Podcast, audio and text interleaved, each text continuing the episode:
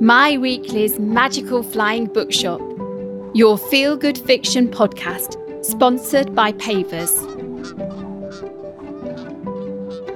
Pop on your favourite pair of slippers, curl up in the comfiest chair, and listen to your favourite authors chat away in My Weekly's Magical Flying Bookshop, landing wherever you are. So come on in and join me, Claire Gill, our bookshop host, as we hear from one of my weekly's favourite authors. Like any good story, there are three parts to our podcast. In the first chapter, we kick off with a short story or an extract from our guest's latest book. The middle chatty chapter is Quiz the Author, where the author answers all your questions. Followed by Book Post, our final cosy chapter, with a roundup of the hotly tipped book of the week. This week, we are joined by the talented Stacey Halls. Born in Lancashire, Stacey is known for her historical novels, descriptive settings, and that edge of mystery. An avid reader when she was younger, Stacey even tried out for a part in Harry Potter. After a career as a journalist and having worked at the bookseller, Stacey's debut novel, The Familiars, hit the bestsellers list followed by The Foundling. She's now back with her third novel, Mrs. England. Welcome, Stacey, to the My Weekly's magical flying bookshop. Do come in. It's lovely to have you here. Hello, thank you so much for having me. I'm so excited to be here. Thank you. Chapter 1 Reading Corner. Make yourself at home with a comfy chair and a cuppa as Stacey reads you an extract from her latest book, Mrs. England. My Weekly prides itself on its fabulous fiction. Take it away, Stacey. The extract that I'm going to read today is from the first chapter of Mrs. England, and the story follows Ruby May, who's a nanny working for a young family in London in 1904, and her mistress, Mrs. Radlett, has just invited her to the parlour to have a little chat. The parlour was at the front of the house, seldom used and stuffy in summer, with the windows fastened to keep out the dust from the street. The blinds were closed against the heat, and the lace curtain hung flat against them. The Radlett's house was tastefully decorated and filled with antiques. The mistress even had her own library. As a couple, they were intellectual and political, they entertained often, and friends called frequently at the house, filling it with cigar smoke and leaving sticky rings of sherry on the sideboards, decorating the hat stand with feathers and ribbons like a strange tree of exotic birds. In the eaves of the building, there was little to disturb me, but occasionally Mrs. Radlett asked me to bring Georgina down to kiss and pass around before bed. She always deferred to me and was politely inquisitive about her daughter's diet and routine. There was no doubt whatsoever who was in charge. Do sit down, she said now. I took a seat in a stuffed armchair beside a potted fern. I have some thrilling news. Mrs. Radlett placed a hand on her rounded stomach. She had recently begun to show beneath her waistband, and Ellen had let out her skirts.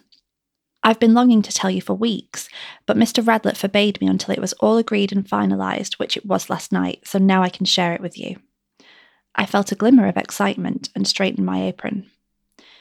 As you know, Mr. Radlett is doing splendidly at Dahlberg and Howard, so splendidly that she spoke slowly, pausing as if for dramatic effect. The firm is sending him to Chicago to work there as their senior architect. He's going to design a university, Nurse May. Isn't that wonderful? She clapped her hands, barely able to contain herself. She went on quickly. Of course, we want you to come with us to be Georgina's nurse out there. I hope you wouldn't imagine for a second that we would go without you. Oh, please say you'll come. Mr. Radlett is searching for a house for us now. You wouldn't believe what you can get in America. Positive mansions for practically pennies. And there are wonderful parks and shops and new buildings going up all the time. Heavens, our next child will be an American. How about that? I hadn't thought of that until now. How strange. An expression of childlike wonder moved across her face. Chicago was all I could say. Even from my mouth, the name sounded foreign and glamorous. Coming from a smoky suburb of Birmingham, I thought London the most exciting place on earth, but Chicago was as distant to me as Mars. I calculated how long it would take for a letter to reach me there, how long it would take to return home, and a small, hard shape like a pebble formed in my stomach. Yes, Mrs. Radlett was saying, we must pack the house and ship our things, so that will take some time. But we hope to be on a steamer ourselves in a month or two. I know Dennis is eager to get started. The passage goes to New York, and we can take a train from there. I expect we'll stay in New York for a spell. Wouldn't that be something? I've always wanted to go there. Nurse May, are you quite well? You do look queer. Yes, ma'am. Oh, do say you'll come. You will come, won't you? I'm afraid I can't do that. Silence. The carriage clock ticked, and the porcelain spaniels observed tranquilly from the mantelpiece. Mrs. Radlett had not been expecting my reply and attempted to recover herself, stroking her stomach automatically. Why ever not? Of course, you must take a few days off before we go to bid your farewells. I could not meet her eye and stared at the carpet. Nurse May, I thought you'd be pleased. Oh, I am, ma'am. I'm thrilled for you and Mr. Radlett. But not for yourself. Are you unhappy with us? No, I'm very happy here. Then why on earth won't you come? I simply can't fathom going without you, Nurse May. I hadn't even considered it. I won't consider it. You're like a family member to us, and Georgina adores you. I adore you, and Dennis does too. Her voice trembled and grew higher, and I realised with horror my mistress was about to cry. My own throat thickened and my nose stung with tears. Thank you, ma'am. You're so good to me, you and Mr. Radlett, and I am so fond of Miss Georgina. Then why won't you come? Is it your salary? I'll speak to Dennis about increasing it if that's the case. I shook my head. It's not that. Are you unwell then? Or betrothed? Relief flooded her. Are you engaged to marry? Nothing like that. Heavens, what is it then? It's my siblings, I said. I can't leave them. She burned with alarm and curiosity. Forgive my indelicacy, but I thought your parents were alive. They are, ma'am. Has one of them been taken ill? No. Out of work? No. Then why ever can't you leave them? My voice cracked with sorrow. I'm dreadfully sorry, Mrs. Radlett. She sat back in stunned silence. Across the square, a carriage discharged its passengers, then continued on its circuit. The horse hooves reached a crescendo outside the window, then faded. I thought of Georgina asleep upstairs, and the jam jars lining the window sill, and the daisies in my pocket, ruined now. Georgina would wake soon and call out for me, safe in the knowledge I would lift her from her cot and give her a clementine or a sugar biscuit. I could not look at her mother because tears were blurring my vision. The room was so quiet I could hear my heart breaking, and it sounded like a daisy snapping at the stem. Thanks for that fabulous extract, Stacey. We can't wait to hear some more about this new novel after this short break. We hope you're enjoying My Weekly's Magical Flying Bookshop. Whether you're curled up at home in your favourite pair of slippers or listening as you stroll in the perfect pair of comfortable shoes. We're sponsored by Pavers, the family run shoe company, founded by Kathy Paver in 1971. Oh, happy 50th birthday, Pavers! With hundreds of styles available for women and men, Pavers prides himself on having a wide range of sizes available 1 to 10 for women and 6 to 14 for men, as well as a huge range of widths for each size and style, all so that you can find your perfect style. And you can feel good about shopping there too. Pavers is the first major shoe retailer to achieve carbon neutral international certification and has given away more than a million pounds to date through the Pavers Foundation where employees can apply for grants for their local community. Plus, until the end of August 2022, My Weekly's Magical Flying Bookshop listeners can get free delivery. Just quote Weekly 1, that's W E E K L Y 1, as in the number 1, when you order. So whether you're tucked up at home, out for a walk, heading into the office, or dressing up for a special occasion, find your perfect style at pavers.co.uk. That's P A V E R S.co.uk. Now, let me top up my tea and then let's get back to the episode.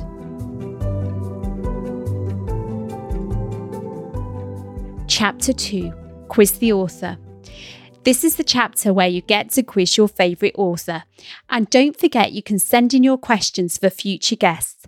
Leave a voicemail on 01382 575 486 or record a voice memo on your phone and email it to flyingbookshop at myweekly.co.uk or just send an email to that address with your question.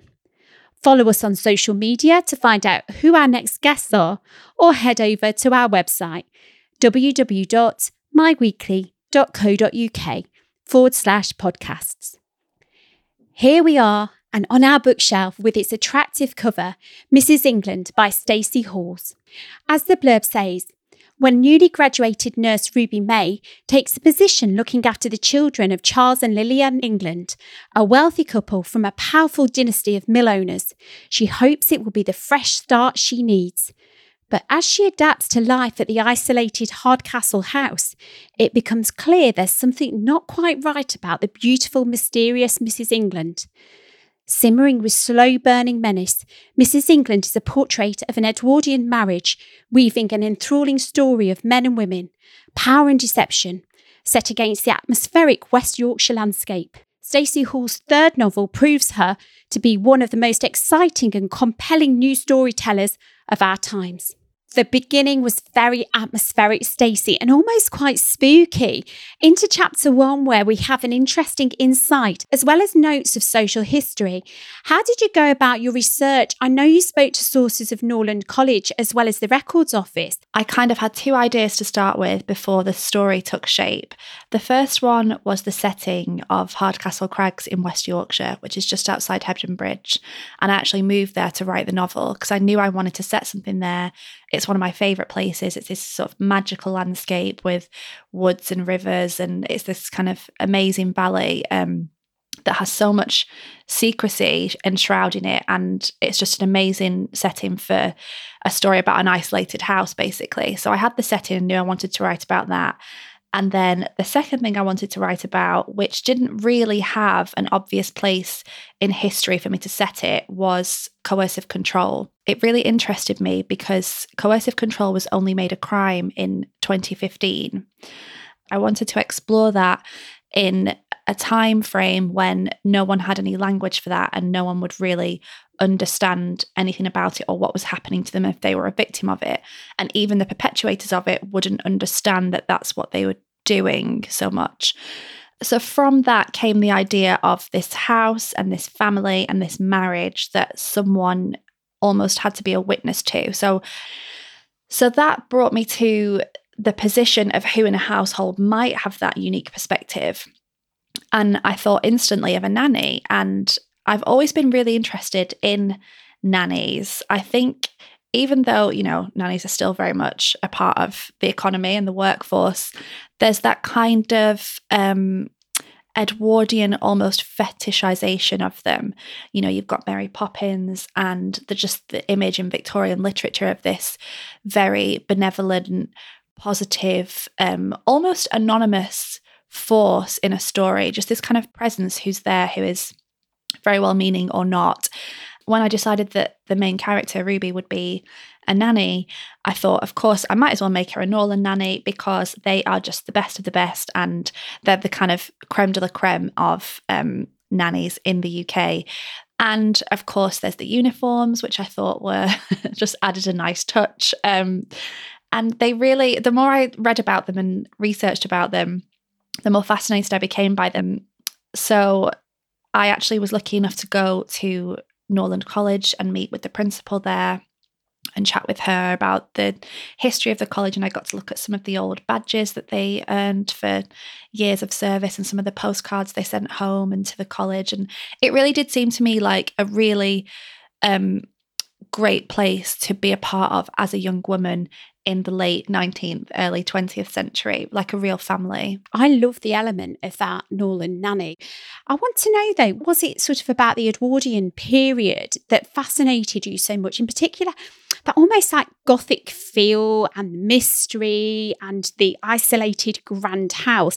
How important was that sort of setting and that period of time? I landed on the setting of the early 20th century um, because I I was really interested in the perception of childhood in the Edwardian era. It's kind of seen in the media and I guess in culture and literature throughout the years as the golden era, really, of childhood. So that's when you've got some of my favourite books and films were set then. So, The Secret Garden, The Railway Children, Peter Pan, Mary Poppins, and they all present this very rose tinted, idealized version of childhood. We all have the image of the pear soap, for instance, with the, you know, it's always like a golden curly haired child in a sort of white nightdress. Um, and I guess me wanting to set the story at that time was kind of, I guess, being a writer, you're always wanting to probe and unpick and look behind things into the dark corners and see what was going on in those very idealized setups. And because I was so familiar with nannies in literature myself, particularly children's literature, I guess I wanted to kind of bring that point of view in and tell the story of a childhood from the point of view of a nanny who we never really have heard from in literature before. Even Mary Poppins isn't from her point of view, it's from the children's point of view. Um, and one of the things that intrigued me as well about that was first of all, I didn't feel like I could begin writing the story until I knew Ruby's motivation to become a nanny. And it made me think, why would a woman at the turn of the 20th century, when there, when there were all right, not absolutely loads of opportunities, but definitely more opportunities than were available 50, 30 years before. Why would a young woman want to be a nanny? Because it was and still is such a kind of grueling job, a thankless job. It's 24 7. You don't get much time to yourself. Some of the Norland nannies I spoke to for my research would, you know, qualify that to this day. You don't get a lot of downtime.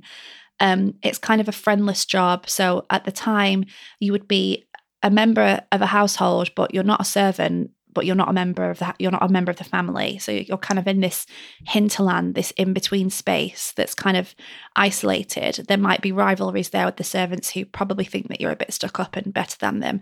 However, you're absolutely not on the level with the family. You're kind of there blending into the background, taking the children to see their parents, but ultimately raising their children. And it's that kind of delegation of motherhood that I also think is a really interesting thing to explore in literature how someone you employ can know your children better than you. The characters are really intriguing. You give us little tastes of who they are, but you never kind of dwell long enough to fully get behind that kind of top layer, so to speak. Why did you feel that it was so important to leave some things unsaid? And I'm thinking of, you know, the characters Mrs. England. And in particular, tell us about the Ruby Brown, without any spoilers, of course, who lived in 1896 and who Ruby May was based on. What I should say is first is I did write the novel in third person, which was the first time I'd written in third person, but I wanted to have a go and see if I could do it. I wrote the whole thing and read it back a few weeks later and just thought, this doesn't work at all. It's too detached, it's too removed. It felt like I was sort of observing a bunch of people rather than really in there with them. So I very quickly decided I need to needed to write it from first person, which is which is the most comfortable voice for me. And as soon as I started writing, I thought, yeah, this is this is how it should be because I very much wanted you to be there with Ruby and only have her kind of eyes and ears because she's this witness to this toxic marriage. She doesn't quite know what's going on. The ground is constantly shifting beneath her. And the only way that works is if that's from a first person perspective. Um, and that was a very conscious decision not to really get under the skin of her employers because I think that's true to life. You know, people choose to present however they wish to present to their employees, particularly. It's not like they're on a level where they're speaking as friends and really getting to know one another. And I just wanted to kind of explore how how well do you really know the people you live with? Because as an as a domestic employee, you're living in someone else's house, you're raising their children, eating their food. It, it's this kind of it's this kind of melting pot, or to use another cliche, a kind of a kind of simmering this simmering tension at this boiling pot of different characters and personalities, but not really knowing each other, not really being intimate with each other. And that was very conscious to make Mrs. England this kind of mystery, essentially. She's not really present in the household. Ruby's very surprised that she is nothing at all like Mrs. Radlett in the household she's just left. She doesn't direct the servants, she doesn't instruct the cook with the menus, she doesn't really have anything to do with her own life, her own family. Um, and that's a real shock to Ruby because coming from the background that she has, she kind of thinks that she expects rich people or privileged people to be and act a certain way. She expects them to have no problems. And the book is kind of her coming to terms with her own naivety. So I always had the idea of writing about this nanny who was, you know, thrown into this household where she can't quite put a finger on what's wrong with it. Um, I didn't know why that was her job. I didn't know why she wanted to do that. And I was looking for kind of a backstory for her, a past for her. And nothing was really quite landing right. And then I went on um, a, a little mini break with my husband to Bristol. And just by chance, we popped into one of the museums there. And I won't say which one in case it gives too much away. Um, but I came across, weirdly, the children's section, which was quite inappropriate. Um, I came across the story of these two little girls who weren't from Bristol, but something happened to them there and everything just clicked into place. And I thought, that's her. That's her past. That's what she's running from. That's what she's come from. And that's what she's escaping. And I, I do I do quite like to do that sort of thing. So I so even though Mrs. England is totally fiction, Ruby's backstory is based on on a real person um, named Ruby Brown. Fascinating. And the other thing that I noticed is you return at regular intervals to periods of unease with certain characters. Again, I don't want to give any spoilers away, but you keep the reader speculating, and the suspense really does gather towards the last third part of the book. Was this intentional? And how, as a writer, do you craft this? it certainly was intentional and i think that was um so you mentioned earlier that it was gothic. It's not like i sit down and think i'm going to write a gothic novel. I'm going to write a gothic suspense novel. But ultimately i think you borrow tropes and you borrow um from books that you've enjoyed. And some of my favorites are you know daphne du maurier sarah waters. I guess the closest um nod to this book would have maybe been My Cousin Rachel, which is one of my favourites by Daphne du Maurier, who has at the centre of it this very enigmatic woman, Rachel, who you just don't know whether you can trust or not, even right up until the end. So that was, I guess, my inspiration for Mrs. England. And the suspense thing was something that I I'm not was not used to writing. The familiars and the foundling both had quite a lot of action, and this the tension was sort of in the action and the running around trying to find things out and I don't know, rescue things, save things. So this was more of a slow burn. It was definitely intentional.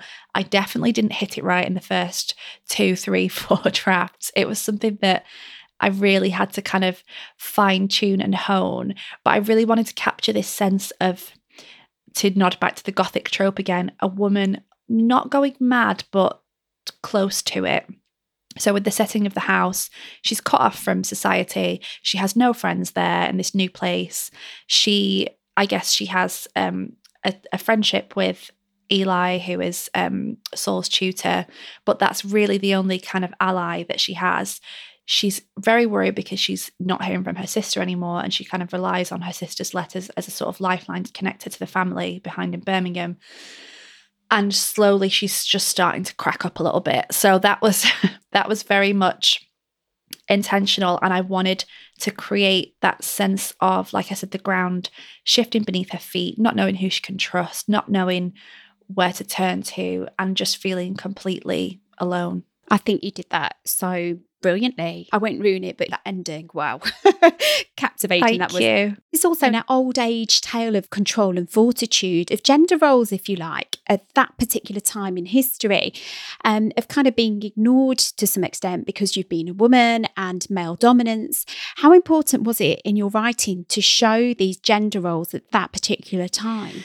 I think it's it's obviously such a huge part of the stories I write because having written now in the 17th century, 18th century, and early 20th century, although there's you know, they're hundreds of years apart, that that really not an awful lot changed in terms of the roles for women.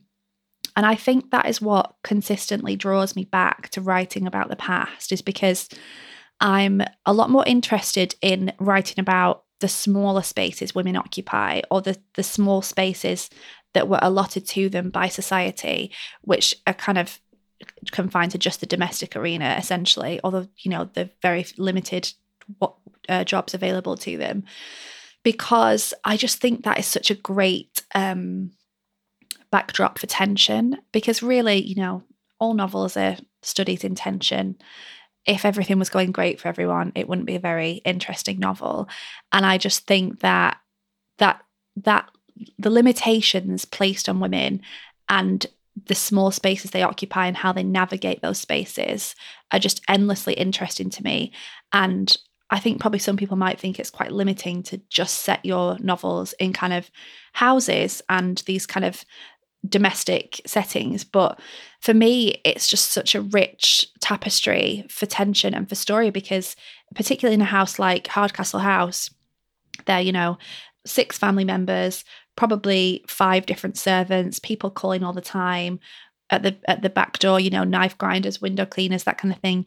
That's like a little town in terms of the rivalries and the bitterness and the hopes and the fears and the joys that everyone has. I think that's really interesting. And talking of sort of location and so on, you've got this Stacey Halls' book club with all of these fans online. Some of them have even mapped out the locations, um, like a book trail for Mrs. England. I want to know how important is it to have this connection with your readers? Oh, it's it's just the best thing ever because writing such a it's such a solitary career. It's kind of a lonely job. You're alone most of the time. You might have the odd meeting with someone, and then once or twice a year, depending on how often you're published, you go out on tour for a couple of weeks to bookshops and meeting readers. And going out on tour is always the highlight of my year, really, because I spend all my time alone in my study on the internet and writing. And um, it really is just kind of it, it it just gives me so much energy and it's almost shocking to me actually every time I do an event to look at how many faces there are in the audience and just kind of realize oh these you know, I'm a writer and these people have read my work. It's quite an externalizing moment because it's such an internal, cerebral job. It's hard to, it's not like I sit there day to day thinking, who's reading my books? You don't really think about the people reading them until you meet them and you're like, oh my God, people actually read the words that I sit hunched over my laptop and write every single day. Um, so it's always incredible to meet readers and kind of kind of stay in touch. The danger is, of course, staying in, in touch too much on social media, which is why I'm very limited now with my social media because it was all just getting a bit much, really, um, a bit overwhelming. But um, it is it is amazing. I absolutely love meeting readers, and I know lots of writers are a bit shy when it comes to that side of things, but um, it's not something that doing events and and speaking about my work in front of you know however many people sometimes 100 people is something i if you'd have asked me before i did this would have probably imagined that i dreaded and been terrible at but i do absolutely love it. You know it's getting that balance isn't it between online and meeting people in the flesh which has been difficult to do of late hasn't it? But you seem to be getting that just right. I want to know as well as a big fan of Downton and other period dramas, I think your books in particular, Mrs. England, would make such a good film or TV series. I want to know how would you feel about dramatising it and have you had any offers?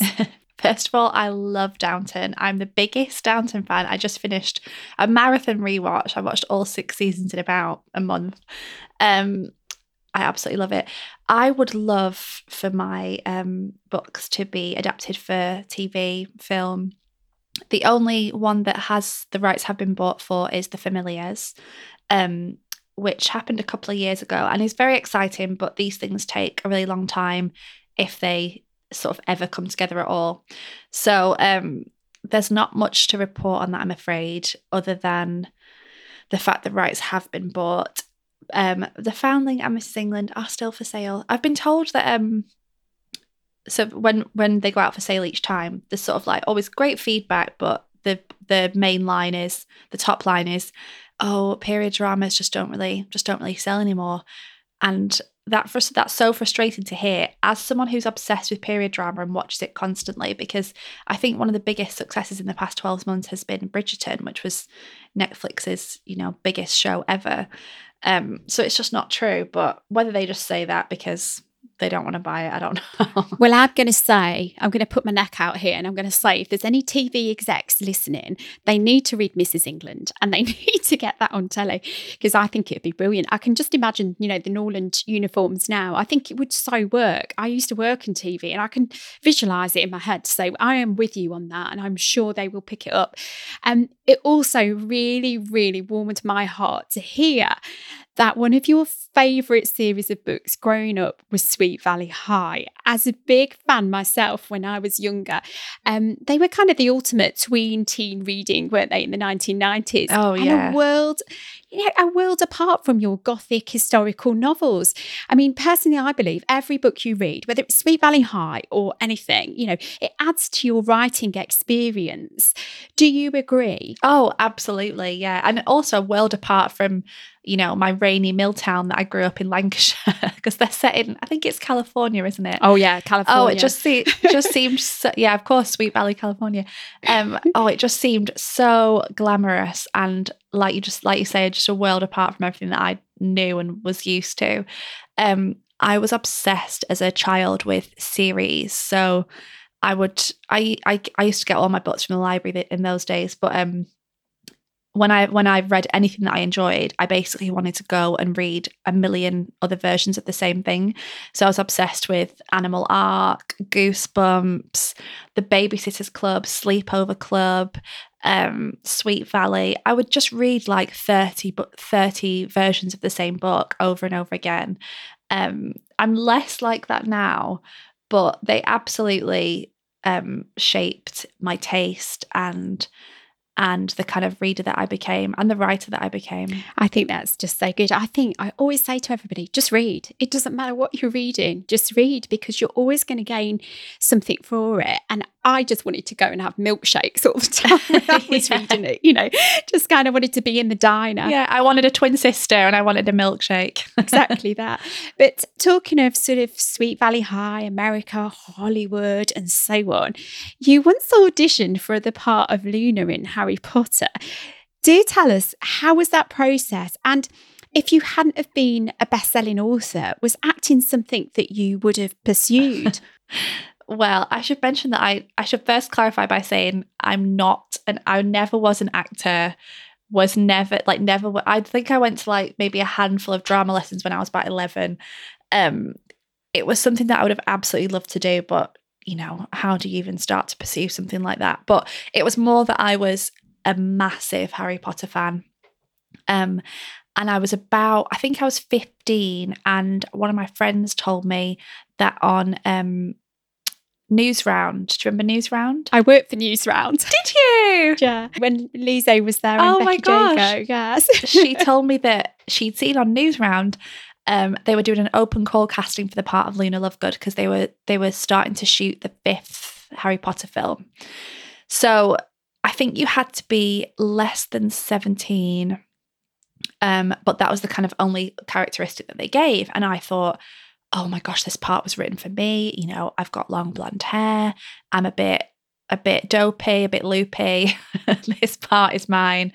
Um, so I made my mum come with me to Westminster and queue up with 8,000 people in, I think it was November, so very cold, um, and queue up to go into this open casting audition. And it was just a disaster, basically, because we queued for about eight hours went into this huge room that was like in a church hall with about 30 other girls and the casting agents just kind of did this two second sweep of all the faces in front of them and said, Thank you for coming, you can all leave now.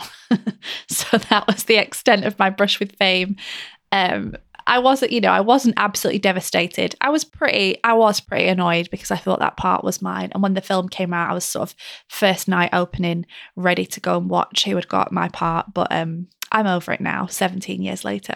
wow, that was hardcore, wasn't it? But so interesting to hear and, and obviously helped build resilience there as well. Wow.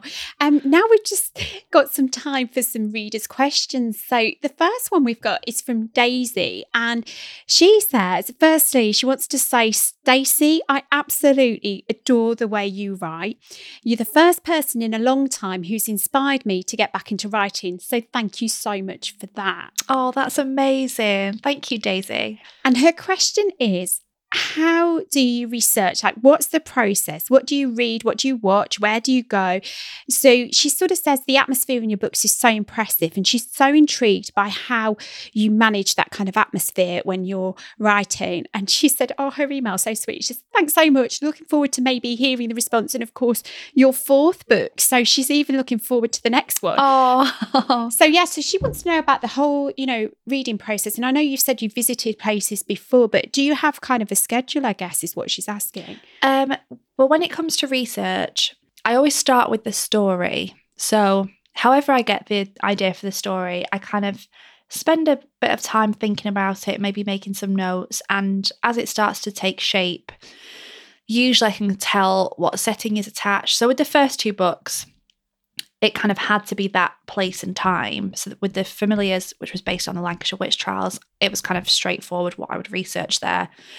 And with the Foundling, I knew I wanted it to be about the Foundling Hospital in the time period when they used the tokens. So that again, um, uh, sort of determined when the book would be set. With this book, it wasn't so much like that. I knew I had the setting and I knew I had the vague atmosphere of the story. But I think Daisy, you're absolutely right in pinpointing the atmosphere is the absolutely the most important thing that you have to try and nail as a writer. You can do two, three years worth of research, and if you're just sort of regurgitating facts without building a world that feels authentic and giving the story atmosphere, it's going to read quite flat. It's going to fall quite flat. Um, so when I'm doing my research, I'm always looking for atmosphere, and it's quite hard to define exactly what that is, sometimes I'll just dot, jot down um, little sort of things that I want to include, or you know, I'm I'm looking at I'm looking at everything around how people live their lives. So even if I don't have a particular character in mind, um, I'll be looking at crime, punishment, food, drink, clothes, work, and reading up on those things definitely brings ideas and more plot points to the front of the to the front of my mind. Um, so it's kind of a two, it's kind of a double pronged approach where you, ab- as a historical novelist, you absolutely have to spend quite a considerable time researching, but at the same time, you don't want that to distract from the story. You don't want to. I definitely use it as a procrastination device as well. Let's face it, like the more spend, the more time you spend researching, you know, that it, you still don't have to start writing. You can just sort of push it back and back and back and think, well, I've not got enough a story. I've not got enough color yet. Um, I love the research though. It's my favorite part. I think in another life I would have been a probably quite bad historian um, because although I I'm obsessed with the detail, particularly with social history.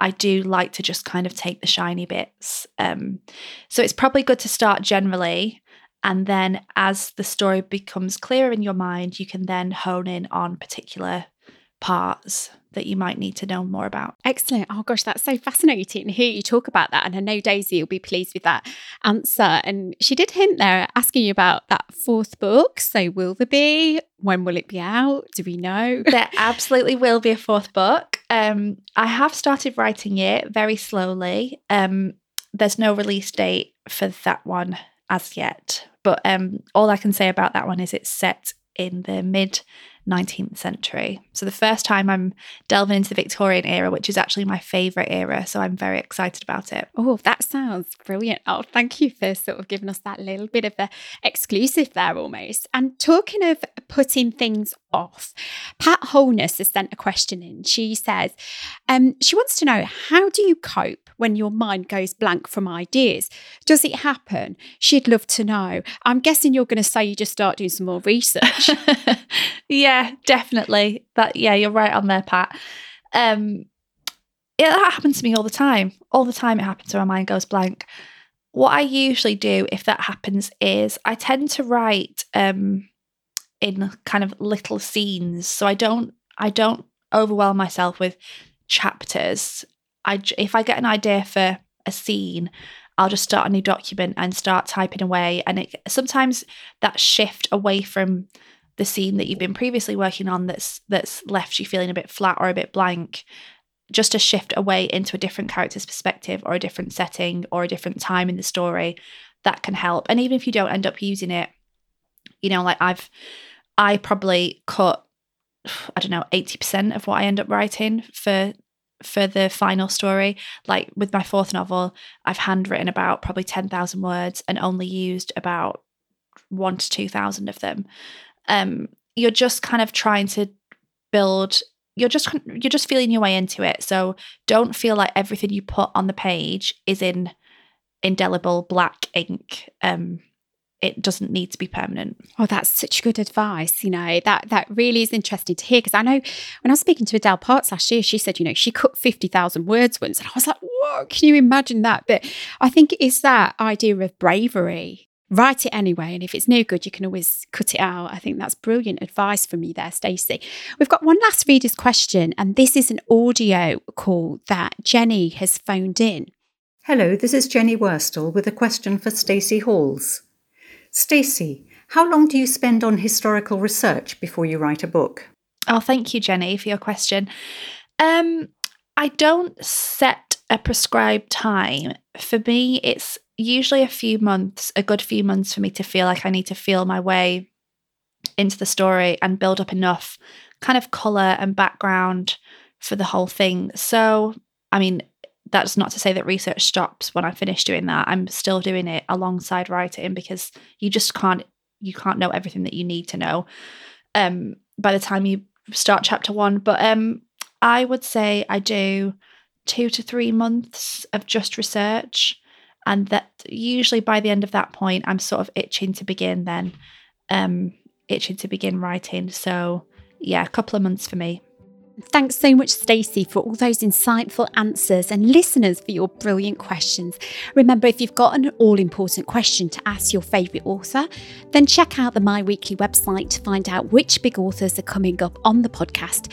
That's www.myweekly.co.uk forward slash podcasts. And of course, send those questions to flyingbookshop at myweekly.co.uk. After all these fascinating answers from Stacey, you're sure to want to get a copy of Mrs. England. So don't forget you can swipe down to the episode notes to buy your copy. Chapter 3 Book Post. And here we are in our final chapter with author Stacey Halls. After rifling through our stacks, the book that has made it through the My Weekly Magical Bookshop letterbox this week is The Gifts by Liz Hyder. As always, we promise not to reveal any spoilers, but just enough to entice you to read billed as a Victorian esque epic novel that tells of the pitfalls of ambition and the beauty and struggles of womanhood, it's a gripping and ambitious book told through five different perspectives and set against the luminous backdrop of 19th century London. It explores science, nature, religion, enlightenment. Is that what attracted you to this book? Yeah, definitely. I, I think the period attracted me. I absolutely love um, London set Victorian novels. And the writer, Liz Hyder, I know that she, um, her first children's book came out a few years ago and won the Waterstones Children's Book Prize, Bearmouth. And I was just intrigued by the premise of it with the wings and the woman running through a forest with these gigantic wings ripping from her back because it made me think. I know, I think as modern readers, we're very binary and we want to know did this happen or did it not? Like, even when it comes to me writing and reading things based on real life, I want to go away and Google exactly what was real and what was not. Um, and just that mystery in, intrigued me, and and I I couldn't put it down. And with this kind of rich tapestry of, of perspectives, you know, you've got the doctor, you've got his um, neglected wife, you've got um, you've got a young woman who is um, an aspiring journalist living in this kind of bohemian household. Um, they're all connected by this strange um, I don't want to give too much away, but they're all connected by something that happens to them and they don't understand it. And it reminded me um, of one of my favourite childhood books, Skellig by David Almond, um, about the little boy who finds the angel in his garage. And it's kind of like a fun, grown up, feminist version of that. So I was very I very much enjoyed this book. It's funny that you say that because I love children's books, and it reminded me of Jessica Townsend, the Nevermore series about children all having talents, and they go on a black market almost for the adults trying to buy their talents. And you've got adult novels like Circus of Wonders, The Smallest Man, recently, where there's this concept of the spectacle of people that we are fascinated by differences and also greed as a downfall. Is that sort of how you felt it? Yeah, absolutely. I think there's something very um, kind of perverse about the Victorian obsession with the spectacles and the sideshows and the freak shows and you know people paying their hard-earned cash to go and look at people who were in some way different from them or different as you know described by society decided by society.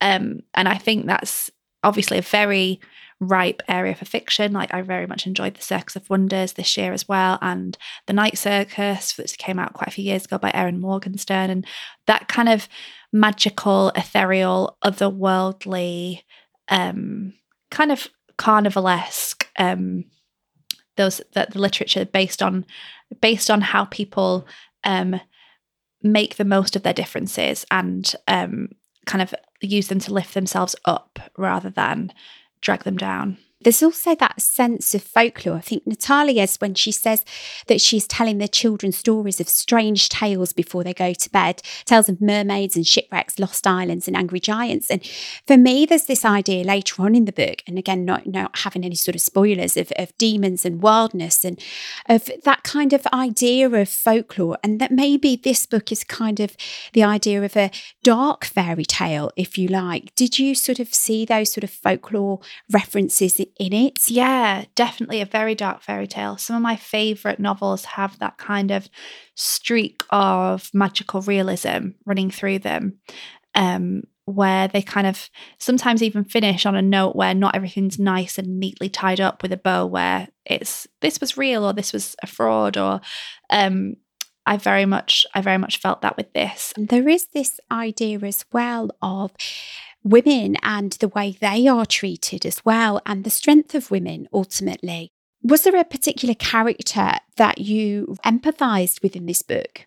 I was very empathetic with all the women in the story who are kind of each in their own way the victim of this, I guess, crazed scientist, which is a familiar trope in Victorian literature, but I think one that was obviously based on the um, imbalance of power, the very realistic imbalance of power between men and women at that time. You know, being a doctor was a male profession. Um, and while women were able to study medicine, they weren't really able to practice it at that time, um, or certainly not have their own kind of practices. Annie, I really felt for Edward's wife um, because she knows that ultimately there's something really quite creepy going on with her husband, who she's finding his she's finding his behavior more and more alarming. But the institute of marriage at that time, there was absolutely nothing she could have done. She couldn't have escaped the marriage. She couldn't have left him, no matter how despicable his behaviour. It also fascinated me how Liz crafted the story and went for quite a complex structure. I think within the first 21 pages, we were introduced to five different perspectives. Um, but instead of it being confusing, I found that I was drawn into each character. And I also like the authenticity of the newspaper reports that are sprinkled throughout the novel, the idea of fact and fiction and even though the reader knows that the newspaper reports are made up, that they are still drawn to them. I like that particular technique. What do you think about the way that she writes? I loved the newspaper inclusions. I think having been a journalist, I I just love when um, sort of fictional newspaper reports are included in novels, I find it like a really nice touch. And I'm always reading with that very keen sub editor's eye to see if it would have stood up in an actual newsroom, um, if it's something that would have been published. And I thought Liz did that very well. Um, there are definitely some novels that I've read where I think, oh, this would never have got through the uh, never have got through the subs desk. Um, but she, that was a really nice touch, and I think such an such a Victorian thing as well. I love the varied several perspective um, narrative. I think it was very Dickensian, actually. And that is something that I'm trying to explore myself with my fourth novel. So rather than having the the single gaze focus from the protagonist, um, that kind of Dickens esque collection of characters, that real cast of characters who all are kind of jostling for their own right to speak within the story and earn very much trying to earn their place in the story. Um, so I loved that and found it a really nice device actually. Excellent. I'm thinking if we keep you on long enough, I'm going to find out even more about this fourth novel. So I'm just going to keep you talking, Stacey. Thank you for choosing it. And what a mesmerising and fascinating book. And if you listeners want to grab a copy of the gifts, then don't forget to swipe down to episode notes to find out how. Thanks so much, Stacey, for coming on the My Weekly Magical Flying Bookshop podcast. Do drop by again soon. Thank you so much for having me. It's been really fun. time at My Weekly's magical flying bookshop has come to an end for this episode. Join us next time for more big name authors, stories and extracts read just for you, and our favourite book recommendations, landing wherever you are. Whether you're out with the dogs, in a pair of sturdy walking shoes, heading into work, or cozied up at home in your comfiest slippers. If you love fiction, cooking, and interviews with your favourite celebrities, then you'll love My Weekly. And as a listener to the Magical Flying Bookshop, you can try 13 issues of the print or digital magazine for just £6. Head to myweekly.co.uk forward slash podcasts or call 0800 318 846 and quote the offer code MWPOD.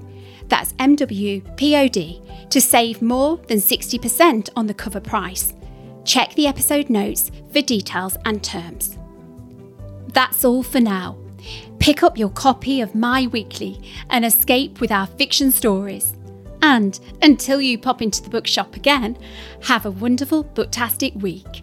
I'm Claire Gill, and this was My Weekly's Magical Flying Bookshop, sponsored by Pavers, your perfect style.